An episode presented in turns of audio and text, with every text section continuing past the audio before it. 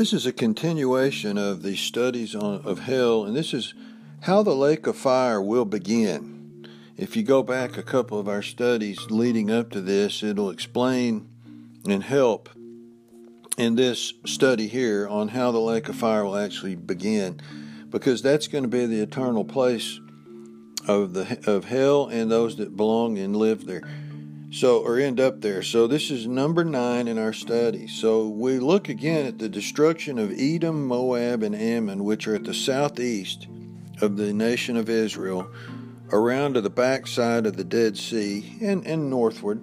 And so if you look at the destruction, when Jesus comes back and returns, God's army will come from the south and up, the same path that Israelites took under Moses when they came into the promised land the first time. And he will probably cross the Jordan River in the same place that the people of Israel did in Joshua's time. So, the path before God's army, it says in comparison, it's lush and green.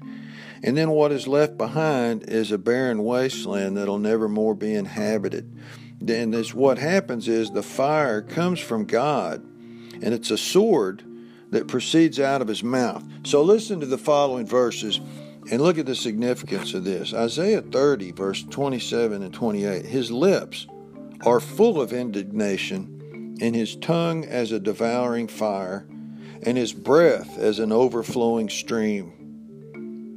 Isaiah, the same verse, uh, the same chapter, 30, verse 33. The breath of the Lord, like a stream of brimstone, doth kindle it. And what's he talking about here? The fires of hell. And notice it's an overflowing stream. Isaiah 11, verse 4 He shall smite the earth with the rod of his mouth. It's coming out of his mouth. And with the breath of his lips shall he slay the wicked. Hebrews 10:27. Here it is in the New Testament but a fearful, a certain fearful looking for of judgment and fiery indignation, which what? Which shall devour the adversaries. Second Thessalonians 2 8. And then shall that wicked be revealed, which is the Antichrist, whom the Lord shall consume with the spirit of his mouth and destroy with the brightness of his coming. And so when Jesus returns on the white horse, in Revelation 19:21 it says the remnant were slain with the sword of him that sat upon the horse which proceeded out of his mouth. So this sword of the Lord comes out of his very mouth. When Jesus returns, the sword is coming out of his mouth and it's obvious by these verses we read that the sword of the Lord is his breath. It's that's why the Bible is a sword uh, Hebrews 4:12. It's because the Bible's God breathed. It's it's inspired. It's breathed by the very breath of God, and He breathed it out as He spoke the word. And the same breath that can give life, which is the Word of God, is the same breath that can destroy you in hell. The same Word that can save can also damn. So these people who rejected God's love will suffer his unmerciful wrath. And if you read Zechariah chapter 14, you'll see how it happens. Because his breath consumes his adversaries. Heaven will come to earth with hell in his breath and its hot consuming wrath. Listen to this uh, Zechariah chapter 14 and verse 12. And this shall be the plague wherewith the Lord shall smite all the people that have fought against Jerusalem.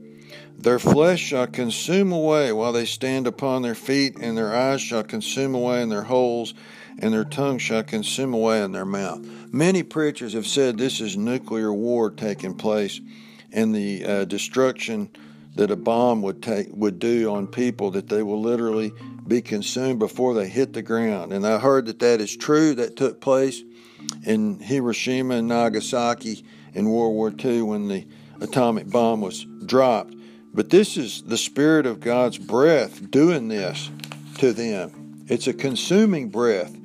So if you turn to Isaiah 34 and you look at the chapter, it tells us the region that this uh, region that we're studying here, in the end of the whole region, Edom, Moab, and Ammon. And these are the nations that will aid the Antichrist and trying to kill the Jews during the tribulation. And God will spare the Jews, and then He will save the Jews out of this place. And this whole area will become a burning pitch. The land will be scarred with the destruction of God's judgment, and it'll be a dreadful place. The Bible says it will run. streams will run out of it, but it's streams of brimstone, and they're all draining to the south and then into the west. Eventually, these streams seep out into the sea, which is the Mediterranean, and they will actually feed the lake of fire that started with the destruction of Rome. So you have Rome falling into the sea like a burning mountain, and, and the lake of fire begins, and it never is quenched. And then you have these streams of brimstone that are pouring out of the area of Edom after the judgment of God, and they will seep and, and they will actually flow down to that and feed the lake of fire. So this is going to there's obviously going to have to be a little change of the topography south of Israel because these streams of pitch seem to make a separation between Israel and Egypt. And the Bible says Egypt will not be a part of this desolation because she'll be included in the kingdom, which is Isaiah 19 verses 24 and 25. Also, the land of Israel will seem to have an expanded landmass. So if you look at the topography between Jerusalem and the Dead Sea, you'll get a huge shift in the elevation. The Dead Sea now is the lowest place on earth. After Armageddon, it will become part of the desolate area that leads down into the lake of fire. There will probably be this huge chasm between southern Israel and the border of Egypt to where this stream will come down. I don't know what it'll do to the Nile River. It may flow into it. It'll be a cursed land of the south which feeds the lake of fire. So, this will become a memorial of what happens to those who oppose God and his people. So now we see how the lake of fire will begin. It will be on the earth during the whole millennial reign of Christ. A thousand years, this lake of fire will be on there during the golden age of the earth when God blesses his people. So, as God are enjoying the presence of Christ and the abundant life provided by him, there will be this huge lake of fire to the south and west, and it'll be pouring and billowing smoke into the sky. It says that it'll be never quenched, it will go up forever and ever. Generation to generation shall see it, and none shall pass through it forever. Starts for it goes a thousand years, but it'll actually last forever. So the smoke will be an eternal reminder of God's fury on rebellion against him. The remains of Rome will remain in the sea, in billowing smoke upward for all the world to see. And what is now the nation of Jordan, the, the modern nation of Jordan, and the Arabs to the south will then be a desolate place of burning pitch and streams draining down to feed the lake of fire.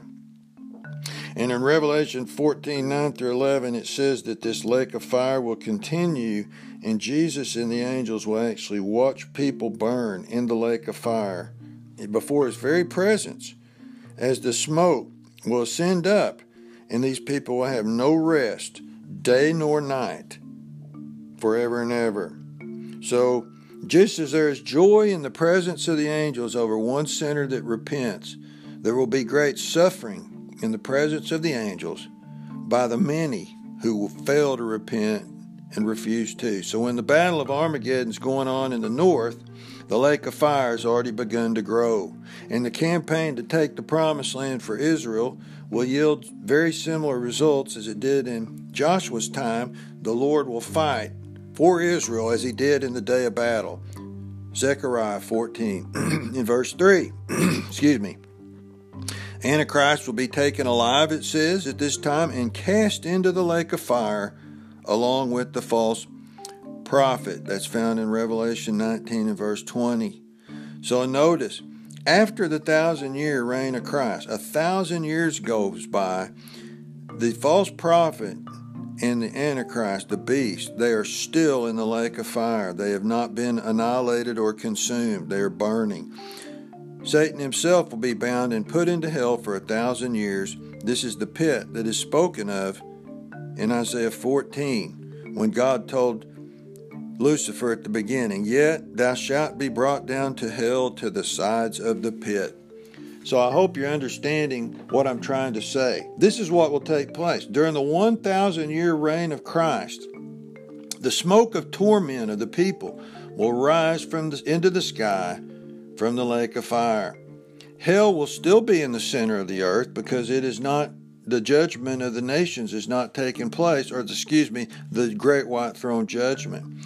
Jesus will be sitting on the throne, the kingdom of heaven, in Jerusalem and ruling with a rod of iron, and his saints will rule with him as faithful servants. Revelation 17:14. And the curse will be lifted. The world's population will be growing exponentially at this time. And at the thousand years, when they are accomplished, it says that Satan will be released to re- deceive the nations and bring them against God for the final battle of man versus God. One last rebellion before eternity breaks out. It was never God against man. It's always man against God because he chose Satan's way ever since the garden. And Psalm 2 plainly says it. They said, We will not have this man reign over us. They will refuse it. Even with the Son of God, physically seated on a throne and the earth's glory revived. And most men, it says, will still choose not to behold his majesty. They could go see it in person, yet they will not. Isaiah 26, verse 10 says, Let favor be showed to the wicked, yet he will not learn righteousness. In the land of uprightness will he still deal unjustly, and will not behold the majesty of the Lord. That's Isaiah 26, verse 10. During this time, this is a thousand year millennial reign of Christ, God's people will go every new moon to a place where the carcasses of those who have transgressed against him are kept. It says they are thrown into the lake of fire, and we will look upon the dead bodies of those and see a picture of death and hell. This is found in Isaiah 66, verse 23 and 24. It shall come to pass that from one new moon to another, and from one Sabbath to another. All flesh shall come to worship before me, saith the Lord, and they shall go forth and look upon the carcasses of the men that have transgressed against me. From one new moon to the next, one every month, people will have to go and look. And what does it say? Their worms shall not die, neither shall their fire be quenched, and they shall be an abhorring unto all flesh. Even with the great tempter in hell, men still manages to sin against God. The old saying, the devil made me do it. It's a fallacy and it's a crutch that will hold no sinner up at the judgment. After a thousand years, they will be ripe for temptation and they will follow Satan for the one last rebellion to expel God from his authority and his throne. It's called the Battle of Gog and Magog, and it's set in array in Revelation 20, verse 7 through 9. And all God says about it is, He brings devouring fire from heaven, and it falls on them and consumes and devours them all. And so that's the end of the great rebellion of man. At this time, Satan is caught. He's cast into the fire where the beast and the false prophet are. Revelation 20, verse 10 says he'll be, de- he'll be tormented day and night forever and ever. This is Satan, the one who caused hell to be formed. It's made for him and his angels, and now he is in the lake of fire. Notice, though, we're ready for the great white throne judgment. And if you study this, Satan is not at this judgment because Satan is put in hell. Revelation 20, verse 11 says, All the dead of the ages will be raised to live again. The sea will give up the dead in it, and death and hell will give up the dead in them and some who have been in hell for thousands of years, while others have relatively just showed up, newcomers, they will come back to be judged. They that cannot take part in the first resurrection, for they had no faith, therefore they are raised into the second resurrection for the judgment of the great white throne. And so they get a true and a fair judgment. They will be able to give a defense of themselves in their lives, and the books will be opened, and the records will be revealed, and every defendant will have no defense, even though they have an opportunity. They will shut their mouth and realize we deserve judgment in hell. Romans 2, verses 12 through 16. Romans 3, verse 4 and 19 say this They will abhor themselves as Job did when he when he got a real good look at himself and hang their heads in shame, and all whose names are not written in the Lamb's book of life will be cast into the lake of fire. And then it says lastly, death and hell are cast into the lake of fire. Can you imagine this vast lake of fire? What it will be like from here on out when hell is thrown in to the lake of fire this is an incredible what's going to take place. And people of faith need to believe this, that this will happen. We see that hell's future will be in the lake of fire. God will take hell out of the center of the earth and put it in the lake of fire, which is on the earth. And those there will continue to be in torment for all eternity. 2 Peter 3, verse 10 through 13 shows us that God will renovate the earth by fire. He'll make a new one wherein dwelleth righteousness. The elements will melt with a fervent heat as God makes new out of the old. And he says, I make new heavens and a new earth, and the former shall not be remembered, nor come into mind. God will give the new earth to man, and the seed of Abraham, Isaac, and Jacob will enjoy the benefits of this paradise for all eternity with God being in the midst of them. But remember that the lake of fire will still be there. So while the new earth is in existence, the lake of fire will be on the new earth, and the smoke of its torment will rise forever and ever. And the Jews will inherit the earth. The church will be in the New Jerusalem, and all the dead will be in hell. And so you find, and that's in the lake of fire, there will be a visual aid for all eternity of the rebellion of Satan, and the great tempter and enemy of the soul and of God will be in hell, and the smoke will rise forever and ever. So, as I finish, let me say right now we live with people all around us, they're headed to that terrible place. And we know the Lord because we're saved, and they don't. They're without God in the world, the Bible says. We have joy, we have hope, we have knowledge of the future and we have hope. They have none of these. They're even tortured as they live and unhappy. And everywhere we go, we see the smoke of their torment and the emptiness in their life and the despair of their life. And they destroy their lives and their families and their bodies with bad living and sinful habits. And even when they are laughing, the Bible says sorrow still in their heart because deep down they know there's a judgment day coming, and they'll have no defense. Christ is the answer. Christ is the only answer. We study hell so that we will have an urgent spirit. We study hell so that we can be moved into action. And like the psalmist said in Psalm uh, 119.53, horror hath taken hold upon me because of the wicked that forsake thy law. We are afraid for these people. They have forsaken the law of God and the way of God, and they are all going to end up in this horrible place. We do all that we can to pluck them out of the fire like a burning firebrand and save them before they can, well, they will burn.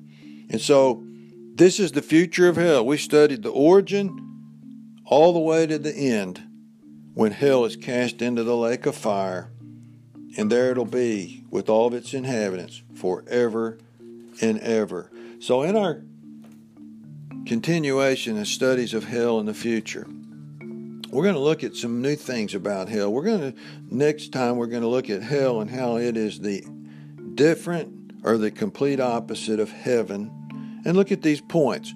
We'll look at how great heaven is and how horrible hell will be in our next study. Thank you for listening. Hope that you learned from the Word of God today. Thank you.